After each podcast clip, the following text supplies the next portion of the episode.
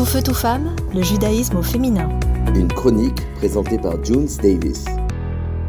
Bonjour à tous, j'espère que vous allez bien. Je suis contente de vous retrouver pour cette nouvelle chronique. Alors voilà, je vous parle d'un sujet qui est la construction personnelle. Il y a euh, quelques temps, durant le mois de décembre, j'ai eu des soucis de santé et j'ai été hospitalisée pendant plus d'un mois.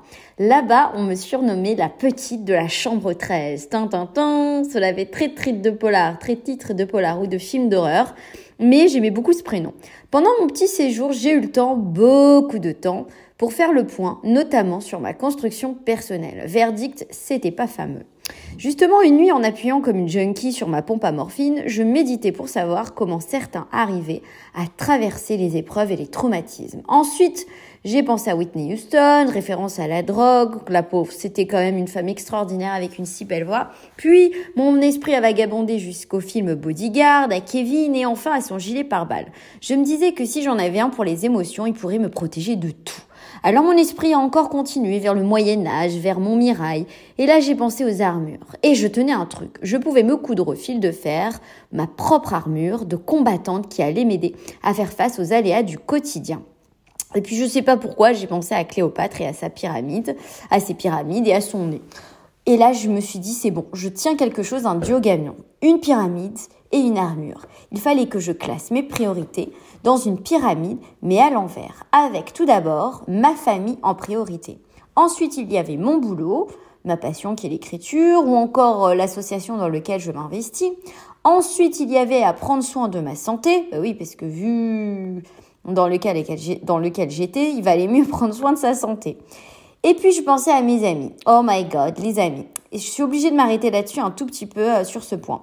En fait, les amis, il faut en prendre soin. Faut les appeler. Faut leur répondre au téléphone, même si des fois euh, ça nous saoule un peu parce qu'on est en train de faire un truc. Faut leur envoyer des petits messages pour leur dire qu'on pense à eux, qu'on les aime. Mais surtout, il ne faut pas se planter de catégorie. C'est-à-dire, il ne faut pas attendre d'une copine qu'elle nous comprenne comme une véritable amie. Parce que forcément, si on se trompe de catégorie, on va être déçu. N'attends pas non plus d'une simple connaissance que tu vas croiser à hyper cachère qu'elle te comprenne comme une copine. Combien de fois tu vas croiser quelqu'un qui va te parler de the sujet délicat de ta vie, comme le bébé, le mariage, ton boulot alors que tu viens de le perdre, et ensuite tu vas pas être bien et tu vas jusqu'à la blâmer, mais mais c'est pas possible, pourquoi elle m'a posé ça, elle se mêle de ce qui la regarde pas, blablabla. Bla bla. Mais en final, si on réfléchit bien, c'est pas ton ami, c'est pas ta copine, c'est juste une connaissance. Si elle était intelligente, fine, délicate, elle ne poserait pas ce genre de questions. Mais la, la vraie, vraie, vraie interrogation, c'est si la moindre personne te murmure une phrase et que cela te déstabilise jusqu'à te faire perdre ton équilibre interne, c'est que tu dois bosser ton intériorité. Et ouais, et sans morphine. Ne te bats pas avec les autres en essayant de les changer ou de comprendre leur motivation. Ça ne sert à rien non plus de savoir absolument ce qu'ils pensent de toi. Ne perds pas ton temps à te vexer ou à ton énergie là-dedans. Offre ce que tu as à donner et voilà, trace ta route avec une super musique en faisant un magnifique déhanché. Et voilà, si j'avais seulement rencontré quelqu'un qui m'avait dit ça, j'aurais gagné, je pense, bien 10 ans de ma vie. Je vous fais des gros bisous sur les deux joues et on se retrouve pour une nouvelle chronique bientôt. Bye bye